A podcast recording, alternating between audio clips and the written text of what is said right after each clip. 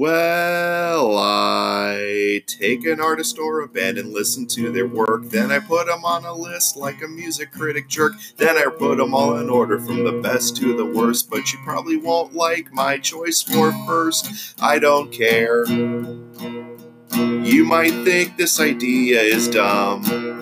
You're wrong. It's actually random.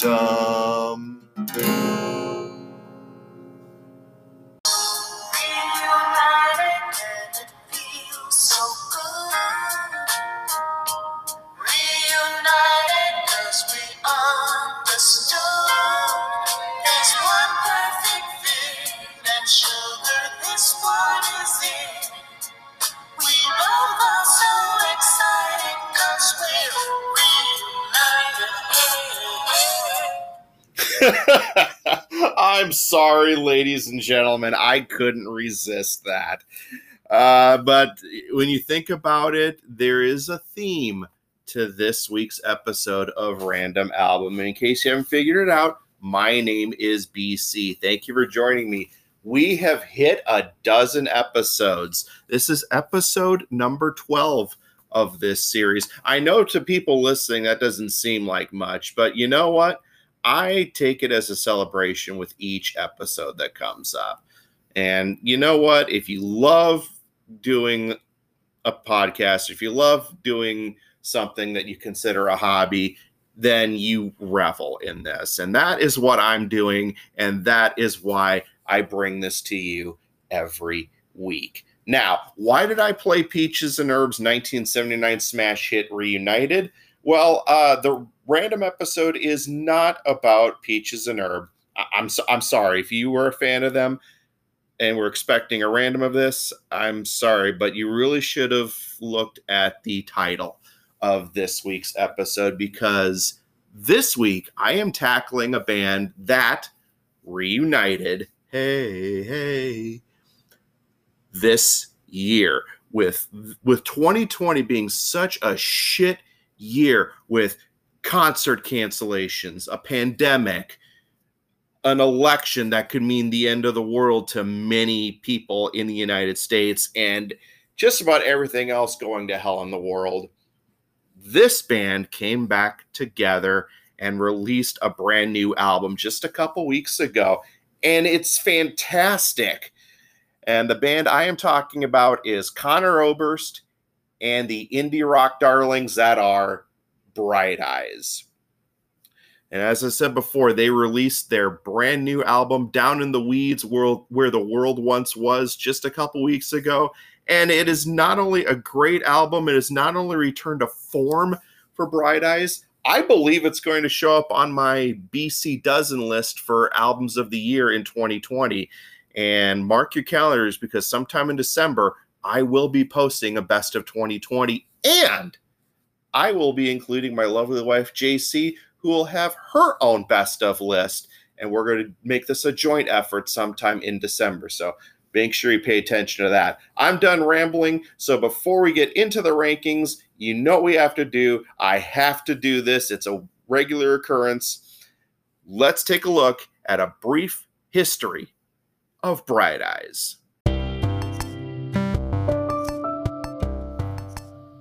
Formed in 1995 when Conor Oberst was merely 15 years old, Bright Eyes released their debut album, a collection of songs written and recorded from 1995 to 1997 and 1998, and promptly followed that up eight months later that year with Letting Off the Happiness. During this time, Conor Oberst experimented with drum machines, synthesizers, and keyboards. With the release of 2000's Fevers and Mirrors, they incorporated flute, piano, and an accordion. We'll talk more about that later on this episode. Lifted received national attention and was hailed by critics as an artist to watch for in 2002. During the 2004 election, Bright Eyes toured with Springsteen and REM on the Vote for Change tour, increasing the public eye on Bright Eyes. On January 25, 2005, the United States saw two album releases that were released to both critical acclaim in the form of I'm Wide Awake It's Morning and confusion in the form of digital ash and a digital urn. Bright Eyes went on hiatus on November 21st, 2011, and reunited January 20th, 2020, and released Down in the Weeds, Where the World Once Was, on August 21st. To this day, Bright Eyes consists of the three original members that started in 1995 Conor Oberst, Mike Mogis, and Nate Walcott. And now that you know a little bit about Bright Eyes, let's get into the rankings.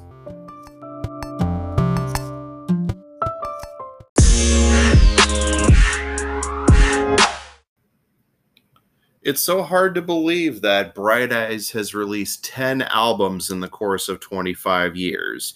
But this week, we're only counting down nine of those albums. Why?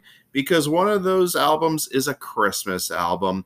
And as my rules go for this particular podcast, live albums, box sets, greatest hits, and yes, Christmas albums do not count.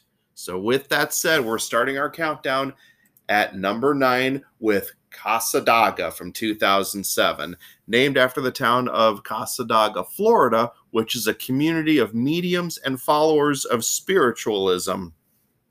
Uh, this particular album features the first single, Four Winds, and I have to say, I can honestly say without shame, this is, if not the best song, one of the best songs that Conor Oberst has ever written, either as a solo artist or in the band Bright Eyes.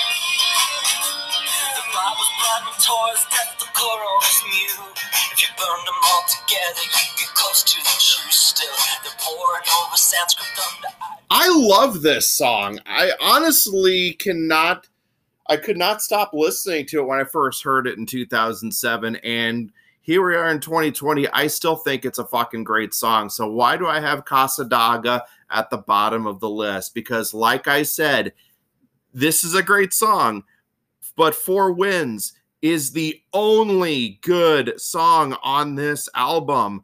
Otherwise, the album as a whole is just way too over the top, a little way too bombastic for my liking, to the point where it just sounds ridiculous.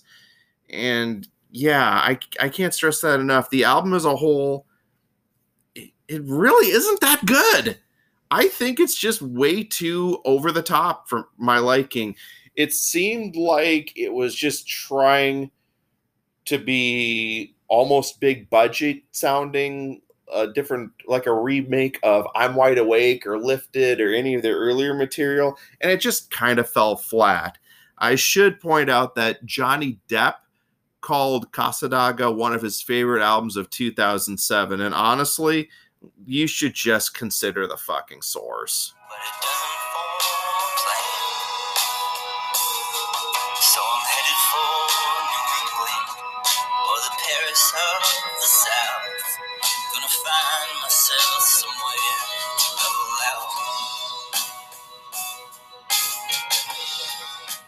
That was a clip of one of the other singles on the album. I think it was like the only only other single released off the album. If the Brakeman turns my way, it's okay, but it doesn't really do much for me. Neither did songs like Hot Knives or anything off that album. Four Winds was the best song on the album, and for good reason. It even cracked the top uh, 15 on the adult alternative charts and the top 25 on the regular alternative charts. It's a shame because, yeah, honestly, I thought the Four Winds EP was far superior to Cassadaga, uh, but I don't count EPs. So wh- what can I say? Your best bet is trying to find that EP and listening to that instead of Cassadaga. I'm sorry, I'm not a fan. I know there are some people who thought this album was great. I am not one of those people. And that's all I have to say about Cassadaga. So let's move right on up to number eight, album number two in their career, Letting Off the Happiness.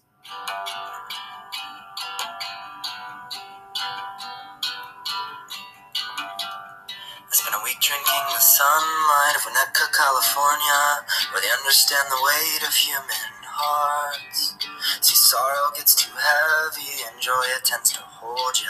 The fear that it eventually departs. And the truth is, I've been dreaming of some tired, tranquil place. Mike Mogis, another member of Bright Eyes, produced this album. By then, he had become a permanent member of the band.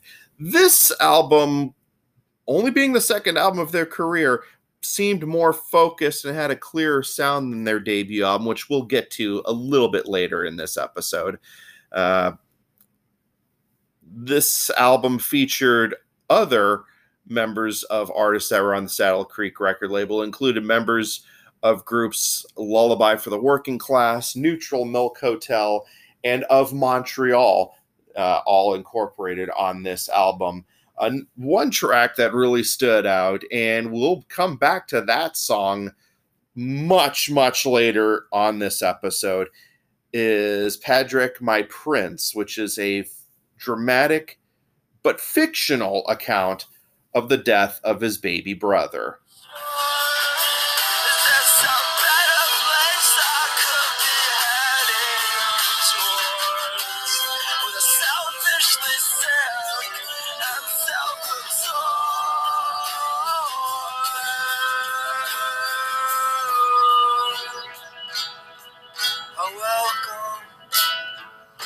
As depressing as the lyrics are on this song, I mean, it tells a really, a really uh, powerful story. There's a multitude of symbolic meanings in Padraic, my prince, and like I said uh, just a few seconds ago, we're gonna go back to this song on a later album, which we'll be talking about on this episode. Uh, more people seem to like this one a lot more than the first album, and I can I can see why, but I am not one of those people. I have a different take on many albums from different artists. Uh, it tends to annoy people, but uh, you probably figured that out already. Otherwise, you wouldn't have listened all the way to this uh, 12th episode, most recent episode. and for that, I, I, thank you for still listening. Uh, I don't know. It's good. And it was clearly it was clearly a sign of things to come for the band. Uh, going, we're just going to keep on rolling here at number seven from 2011, The People's Key. This was the final album in the career of Bright Eyes before they would go on hiatus, a hiatus which would last nine years.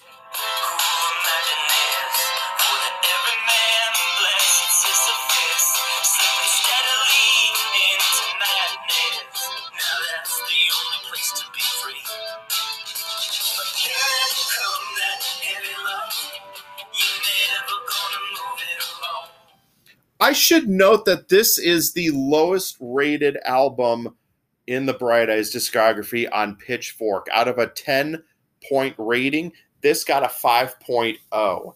Cassadaga got 6.7. Now, I have to say, I liked The People's Key a lot more than I did Cassadaga, but I have to admit, this was not how I want to remember the band if they had never gotten back together. If the People's Key wound it, wound up being the final album of the Bright Eyes legacy, wow, that would have been a huge waste.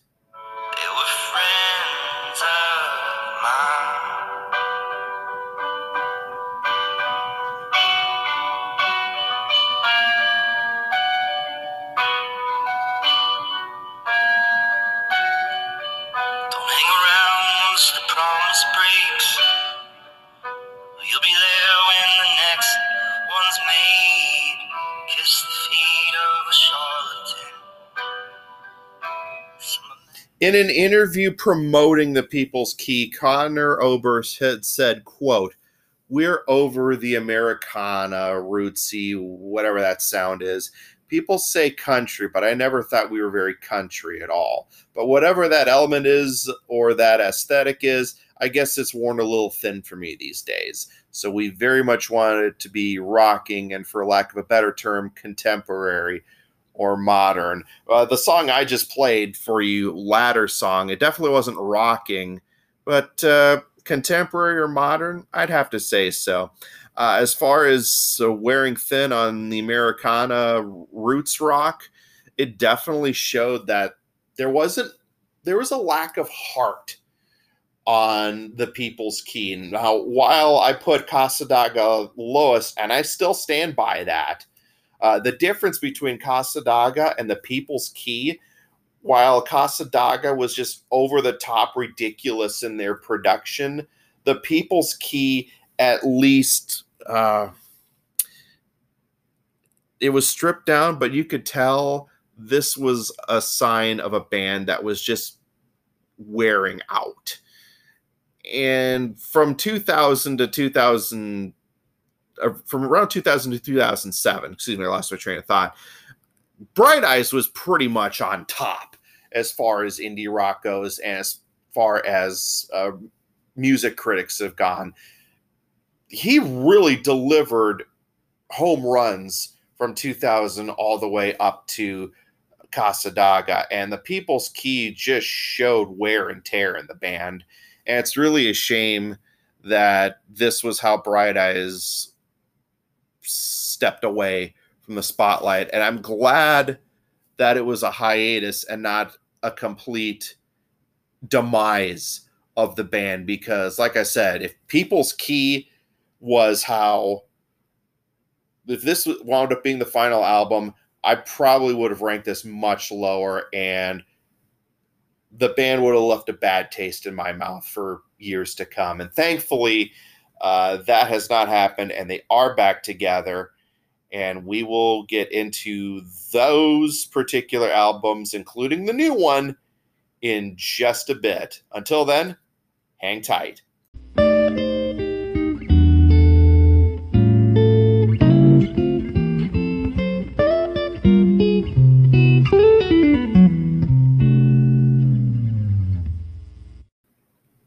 Just whizzing right through these albums, so I'm going to do my best to uh, have a little bit more information from numbers six through four, and we are at number six in the history of Bright Eyes. Uh, my pick for number six is the debut album from Bright Eyes. It's called A Collection of Songs Written and Recorded 1995 to 1997. It was released at the beginning of the year in 1998. By this time, Oberst had written 20 songs, and it really showed that he has written far, far better material as he got older. Uh, keep in mind, he was 15 when he started this band, and when he started writing these songs, but by then he had dissolved his first project, Commander Venus, at the time of the album's release like I said, it could only go up from here. Oh,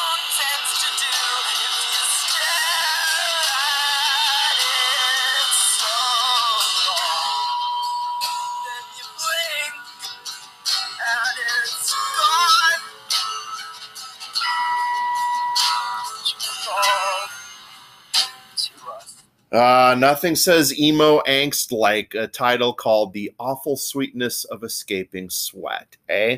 Look, I get the negative reviews and comments about this album over the years, but I have to say, I rather enjoyed the goofiness of it all, the lyrical content, although stupid beyond belief. You have to remember, Conor was only 15 when he started writing these songs. He has gotten much better, much better over time. And, you know, I, am sorry. Uh, I people think I should have put this at the bottom of the list, but this is my list. I rank them however the hell I want to. And I have the debut album, the one you Bright Eyes fans hate. I have it at number six. Deal with it.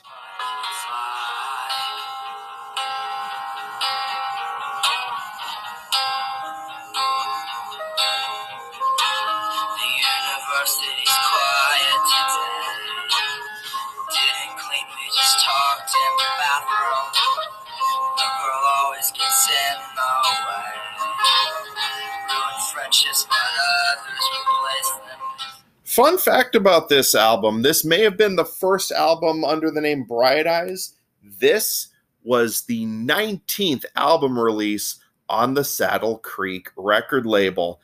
Uh, as you noticed in the couple of songs we played off this album, there was also a mix of synth and acoustic guitar. And while I agree, as a whole, a collection of songs 95 to 97 is very choppy, it was a sign that at this kid at the time he was a kid he had potential to succeed. He basically kept going and going and going. And that acoustic synth mix would only get better down the road.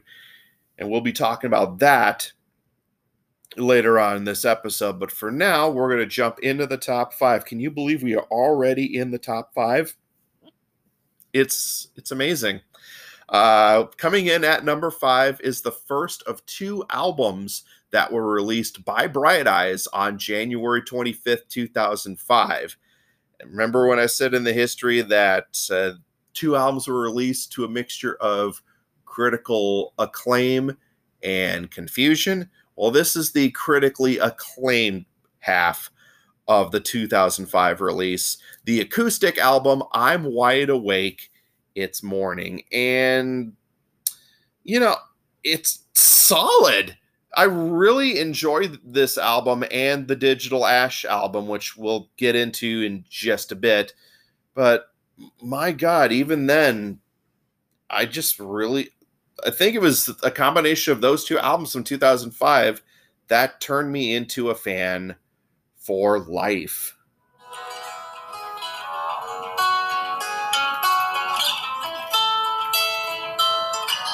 Remember the time you drove all night just to meet me in the morning? And I thought it was strange, you said everything changed. You felt as if you just woke up. And you said, This is the first day of my life. I'm I didn't die before I met you. I'm Wide Awake, It's Morning, and Digital Ash in a Digital Urn were the first Bright Eyes albums in which Conor Oberst, Mike Mogis, and Nate Walcott became the three permanent members of the band. Wide Awake also featured Emmylou Harris on backup vocals on three of the 10 tracks on this album. We Are Nowhere and It's Now, another traveling song, and one of my favorite songs off the album and of all time, Landlocked Blues. Now, before I play a little bit, I do have a personal story to share. Uh, this was the song that Bright Eyes kicked off his set on the Vote for Change tour. I remember being at the Xcel Energy Center in St. Paul October 5th, 2004. It was Springsteen, REM, John Fogerty, and Bright Eyes, and a special appearance from Neil Young. And let me tell you something, folks. It doesn't get any more rock and roll than you know. I, I'm I'm sorry. I'm going to save that story for another episode. There will be a Springsteen episode. I'm going to save that part of the story for the Springsteen episode. So you just have to wait a little longer. But let because this is a Bright Eyes episode. Uh, as I was saying, uh, Bright Eyes toured with Springsteen and REM for the Vote for Change tour uh, in 2004 in support of the then Democratic candidate John Kerry, uh, the guy that married into the uh, ketchup money. Yeah, he married a guy, married a woman named Heinz. Uh, we all know how that ended. But Bright Eyes kicked off the show, and he kicked off his set with Landlocked Blues. Most of the songs he did in the 30, 30 minutes that he had performed would all end up being on I'm Wide Awake It's Morning six months after this concert. And I have to say, uh, the kid delivered. His energy and his attitude just showed you know he was just way too mature for his age but holy shit. With a song like landlocked blues he was not fucking around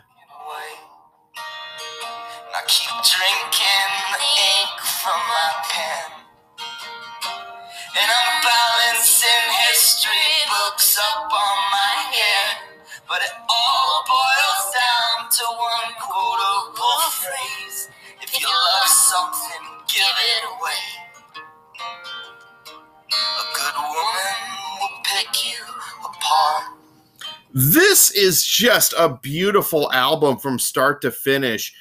At this point oberst was barely old enough to drink at the time of this album's release.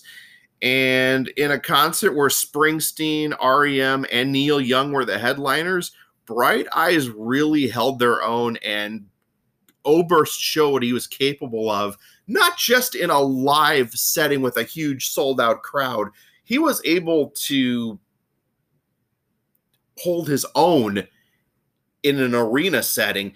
This is the type of guy that performed in clubs and small venues. And here he was in fucking arenas across the country trying to get people to vote for John Kerry.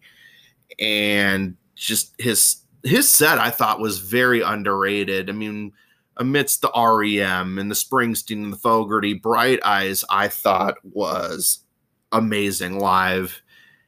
And I really hope when concerts get back up and running, I do hope Bright Eyes tours the new album, which we'll get into in just a bit, I promise.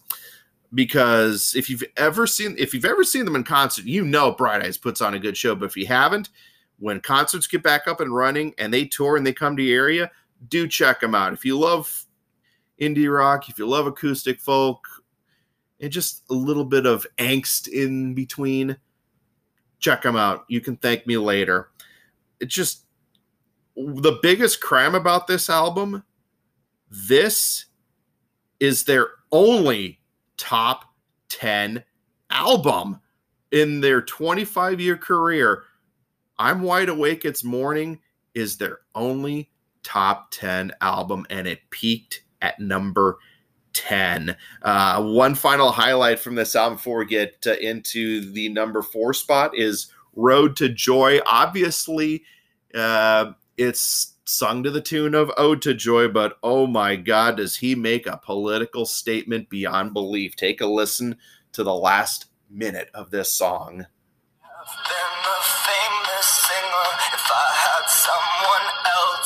Voice, but failures always sounded better. Let's fuck it up, boys. Make some noise!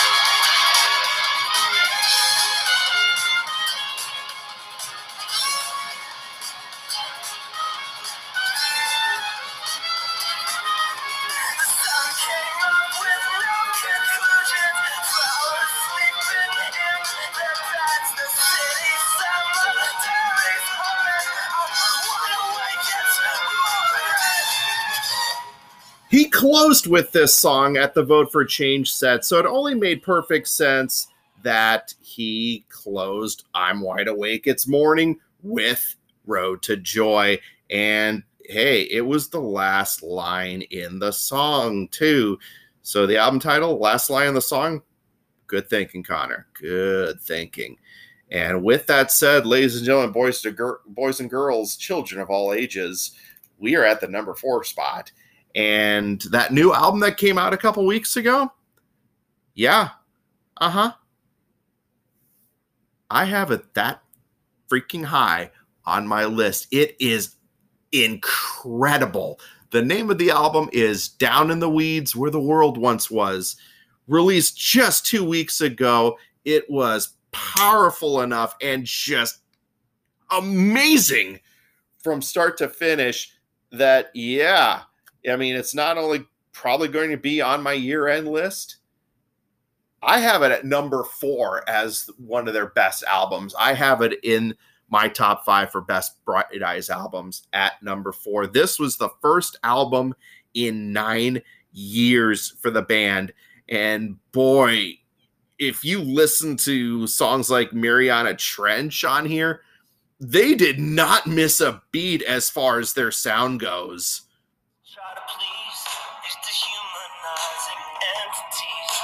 I befriended all my enemies. They had my back against the wall. Oh, a coward is what a coward does. I suppose maybe I always was, but I'm sick of it. I've had enough, and now I'm ready for the war.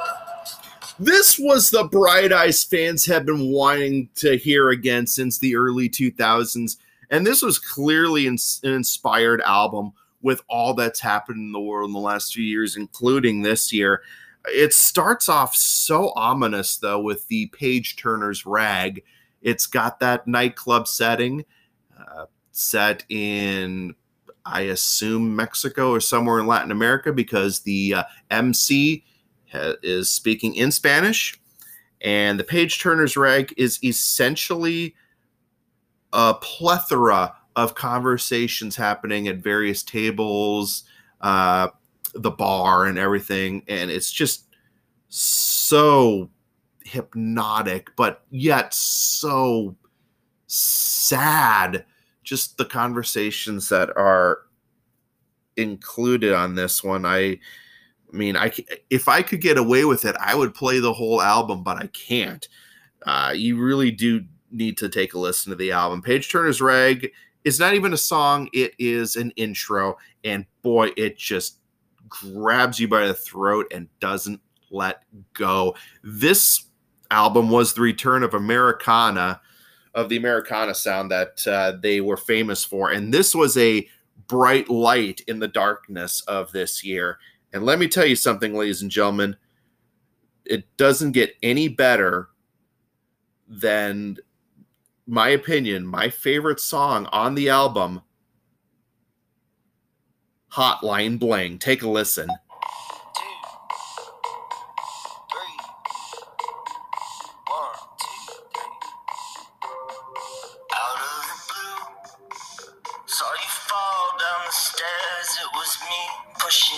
You used to call me on my cell phone. Of course, I'm kidding. It's not Hotline Bling. I know that's a Drake song, but what I just played for you is called Pan and Broom. And just the simpleness of that beat, of that drum beat, that does sound very similar to Hotline Bling. It was far different than anything that they have recorded at that point. I don't I don't know. I mean, it's it okay. It's really not my favorite song in the album, but it's definitely up there. I really I I dug it. It's I have a feeling that's gonna split people down the middle, split the Bright Eyes fans down the middle. Some people are going to really love it. Some people are going to question why this song is on here. But I don't know. Here, let me play just a little bit more of this.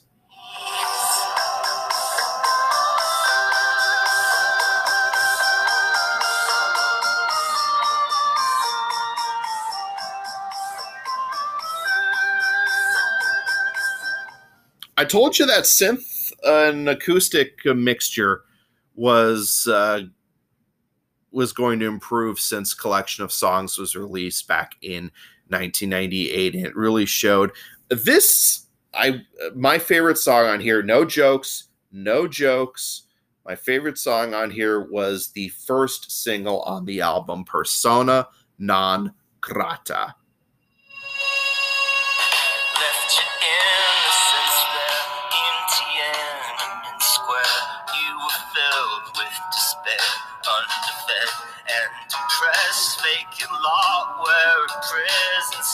God knows you never would lie to yourself. this album showed that the band was still needed, not just by indie rock fans who still have the strokes is this it or turn on the bright lights bin pull or even lifted or fevers and mirrors in their collection and ignored everything else that came out after that no uh this band was definitely needed by more than just the indie rock fans uh, those that love a little bit of politics in their roots rock and Americana music, yeah, it was definitely needed. The sound is you could tell just from Mariana Trench and Pan and Broom and Persona non grata, the sound has also evolved, but it's also more restrained. And for some bands, that would be the kiss of death. But when you're Conor Oberst, and in the band Bright Eyes, it actually works in their favor.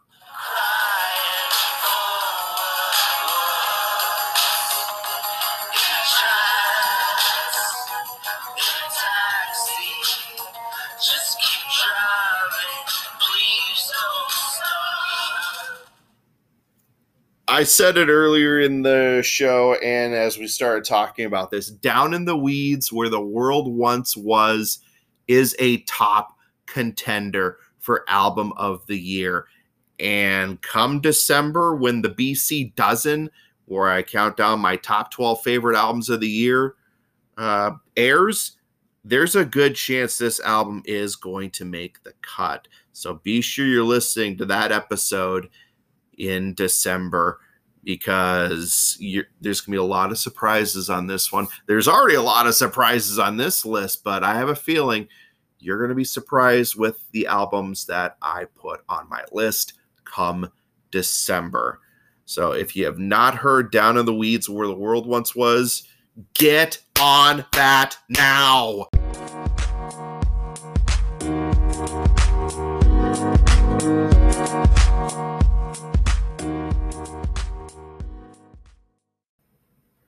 We are almost done with this list on Bright Eyes, and we are at the number three spot.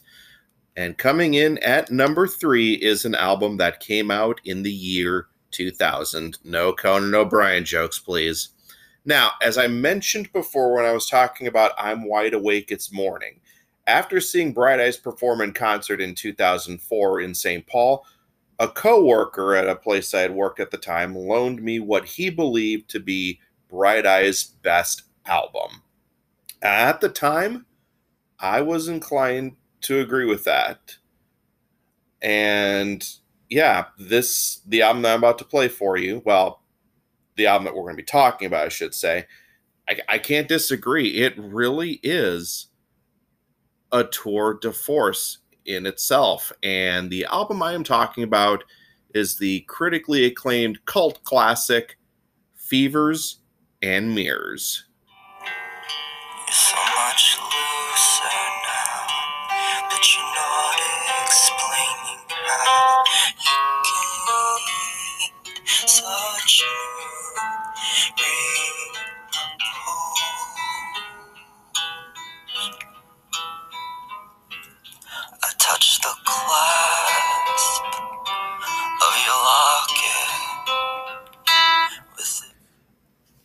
I have to say it's it really sucks you in despite the slow opener, Spindle, Darkness, a Fever, and a Necklace.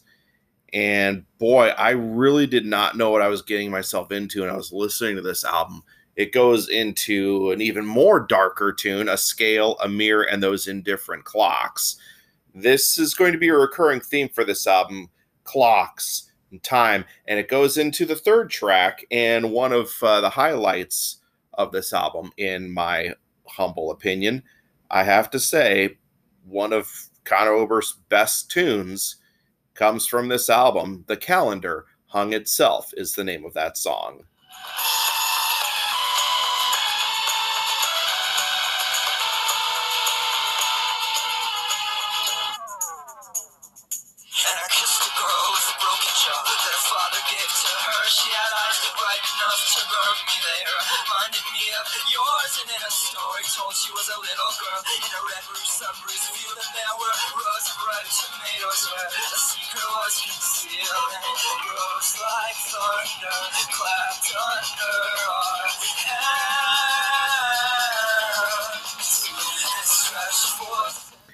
As I said, it's a tour de force as far as this album is concerned. Uh, this album also incorporated a flute, accordion, and piano. While you didn't hear it in the candle hung itself, it's definitely there in uh, other tracks, such as the movement of a hand. Halai, halai, alai, halai. Yes, that is one of the song titles. I'm not just talking gibberish. One of the standouts on this album is an attempt to tip the scales. It happens at the end of the album. Now, the song is technically only two minutes long.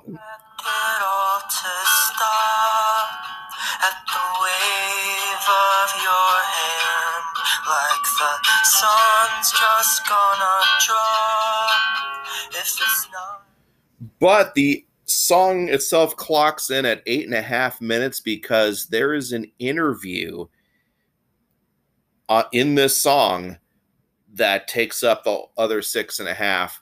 Uh, remember when I was talking about Padraic, my prince from Happiness, coming back later on this episode? Well, they reference this in the interview with Conor Oberst. Take a listen to this. This is one of the most fucked up things I had ever listened to. Certainly different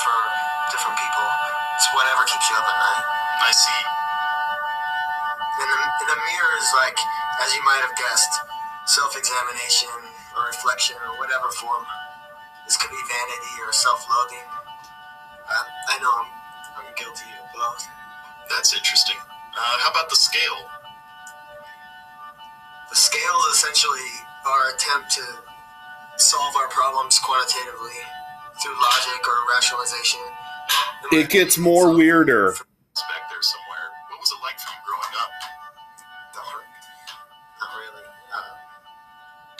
Actually, I had a great childhood. My parents were wonderful. I went to Catholic school.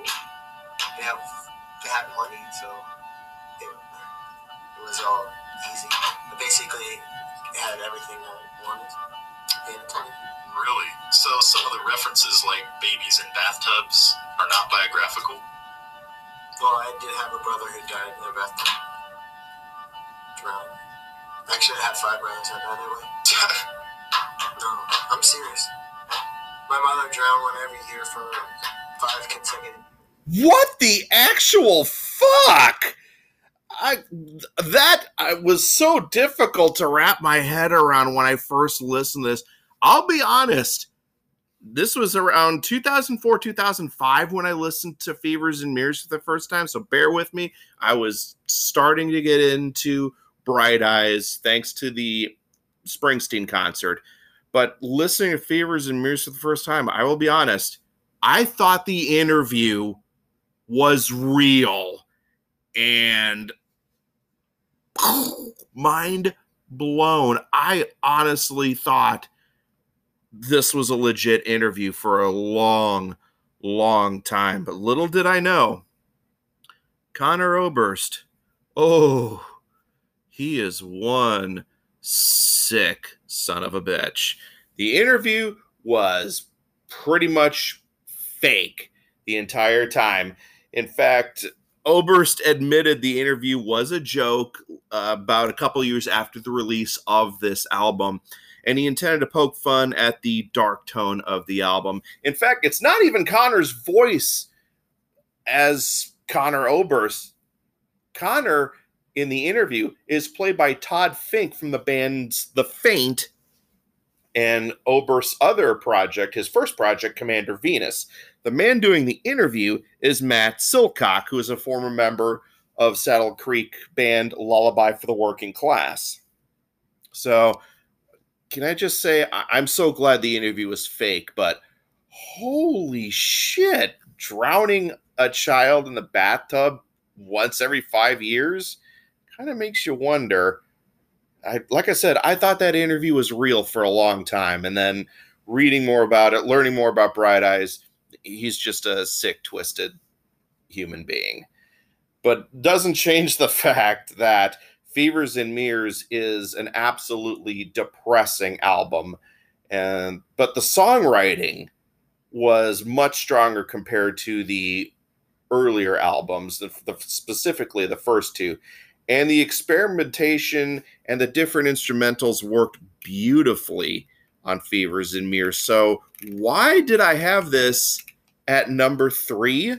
Well, we jump into the number two spot and the second of the two albums Bright Eyes released in 2005.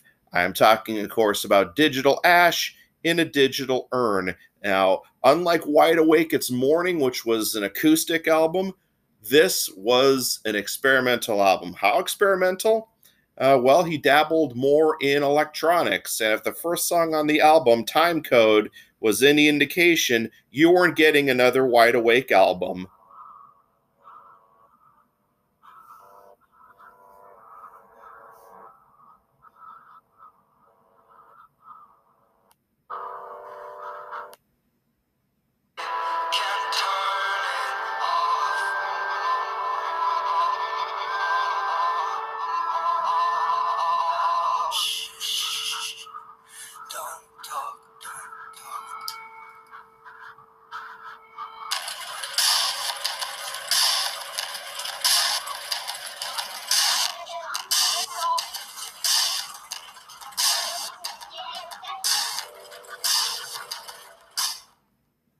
Almost sounds like a Nine Inch Nails tune, eh? Yeah, believe it or not, it came out of this kid's mouth. And compared to Wide Awake It's Morning, Digital Ash and a Digital Urn received so many polarizing reviews. Uh, it's not very many people that like this album, and that's really a shame because I thought Digital Ash and a Digital Urn, I'm at the risk of angering diehard Bright Eyes fans, I thought Digital Ash from a Digital Urn, or excuse me, Digital Ash in a Digital Urn was brilliant. And I should also point out a fun fact about this album. There were two singles released uh, off of each album. I let me reiterate that there was one single released off of Digital Ash, one released off of Wide Awake. The one that was released off of Digital Ash was Take It Easy, Love Nothing, which is in my top three all time favorite Bright Eyes tunes.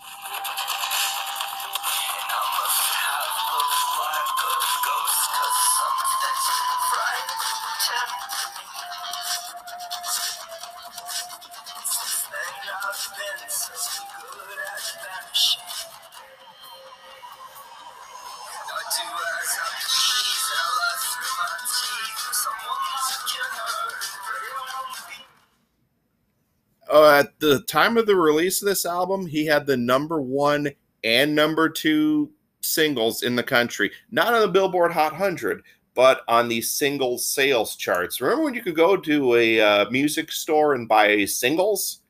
Yeah, good day, good times, good old days. I miss those days, actually.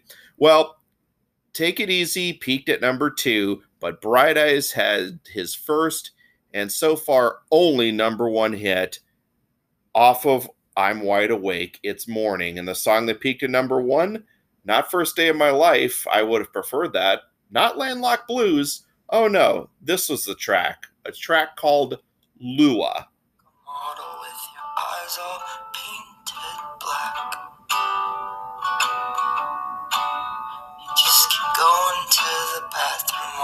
say you'll be right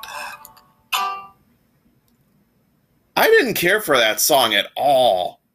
Lua number one, really? I would have put take, take It Easy should have been the number one song. I thought that was a great tune. And the whole album is just remarkable. While Wide Awake peaked at number 10, Digital Ash peaked at number 15. I mean, great he had two albums in the top 20 that week, but unlike Wide Awake, it's uh, Digital Ash seemed to drop down faster out of the charts than the previous, and it's a damn shame because, as I've said, It is the most unique of the two. And the also, I'm going to anger a lot of fans. Digital Ash and a Digital Urn was the only Bright Eyes album out of those two that made my year end list for 2005.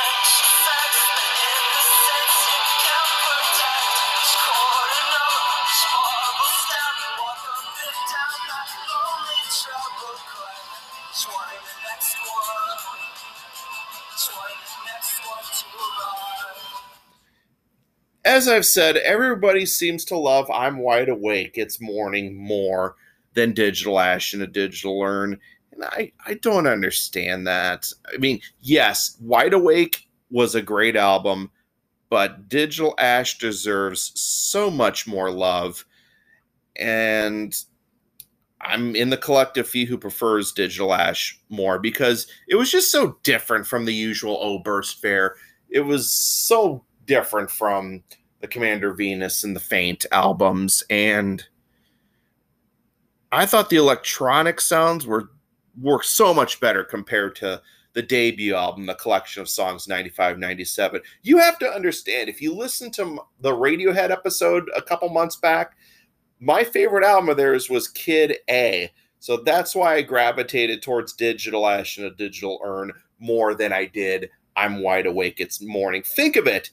Think of Digital Ash as Kid A for the emo crowd.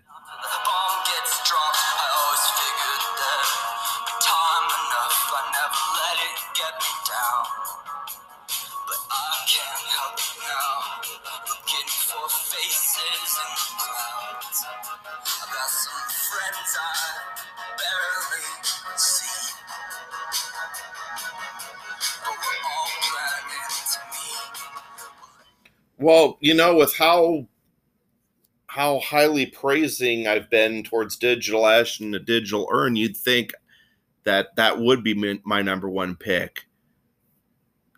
Believe me, it was damn close. But at the end, there is one final album on this list that we're going to talk about today that just ekes out the number one spot. So, what is this album?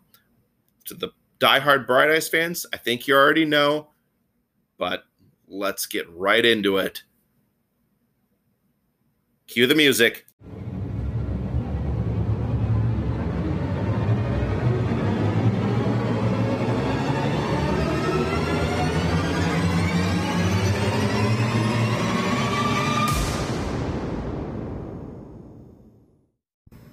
Well, it took a while, but now we are at the number one spot. And coming in at number one was album number four for Bright Eyes and album number 46 on the Saddle Creek record label. This was an important album in the indie rock genre. And understandably so, it's a fantastic album and my favorite Bright Eyes album. At number one, lifted, or the story is in the soil. Keep your ear to the ground. Just an amazing album from start to finish, especially when you have songs on here like Method Acting.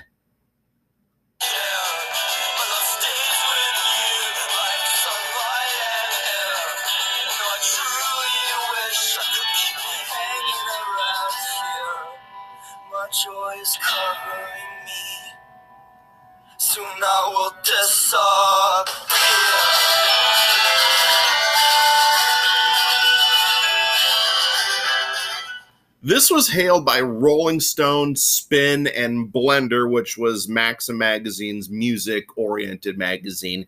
But those three and others hailed this as one of the best albums of 2002 and deemed Bright Eyes the best new artist of the year even though he'd kind of sort of only been performing under that name since 1995. But hey, I'm not a corporate music magazine critic, so what do I know, I guess.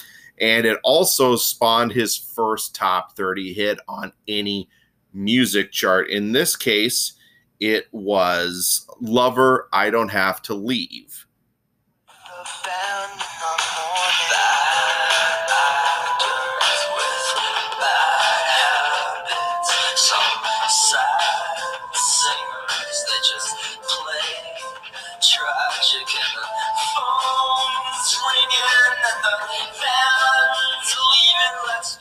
Cracked the top 30 on the adult alternative charts in 2002, and Lifted was also the first Bright Eyes album to chart the Billboard Top 200, debuting and peaking at number 161. Hey, it's a good start, and he only went up from here. Well, they only went up there from there. And Conor Oberst, his songwriting just got better and better from there. And this was the, this album lifted was the turning point.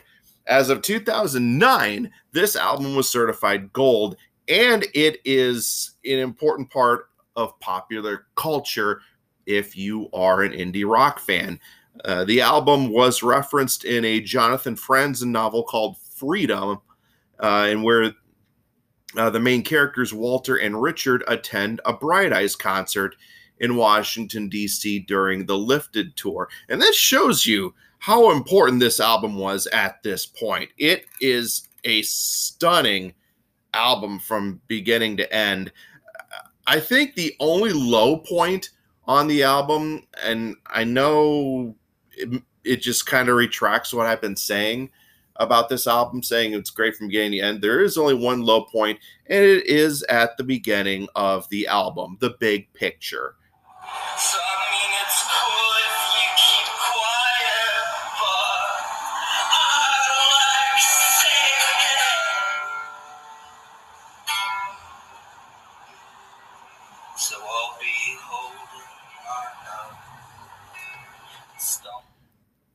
It's the only low point, but even that has its moments too.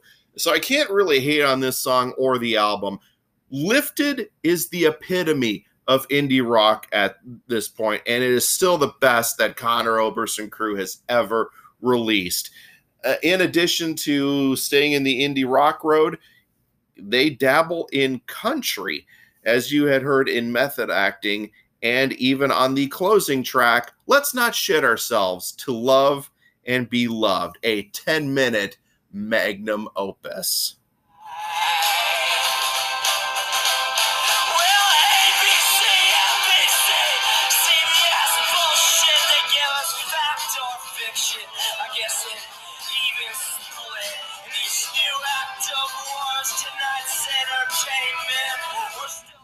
It's all over the place this song. Uh, it takes a vague stab at assessing the world situation at that point because we were under the george w. Bush administration by this time and the song itself relates to oberst himself.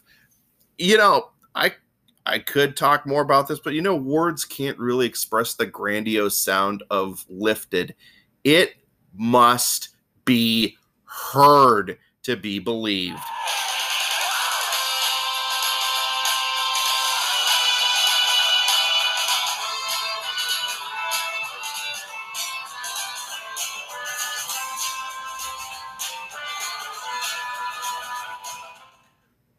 While the band has come close to topping Lifted on many occasions, example being the two albums in 2005 and even this year, with their solid effort down in the weeds where the world once was. Great albums, but they don't really come close or change the fact that Lifted set the bar high for both the band and indie rock as a whole. And just at 72 minutes long, and the experimentation with country on top of indie rock and acoustic folk. Lifted or The Story Is in the Soil, Keep Your Ear to the Ground is the best Bright Eyes album ever released, and it is my number one pick for that band.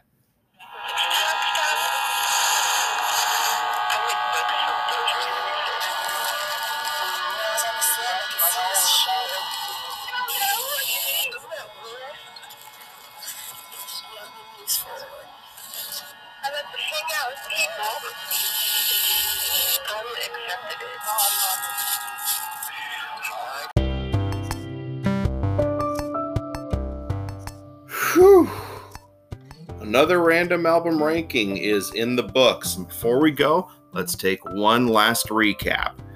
At number nine, I have Cassadaga from 2007, Letting Off the Happiness coming in at number eight.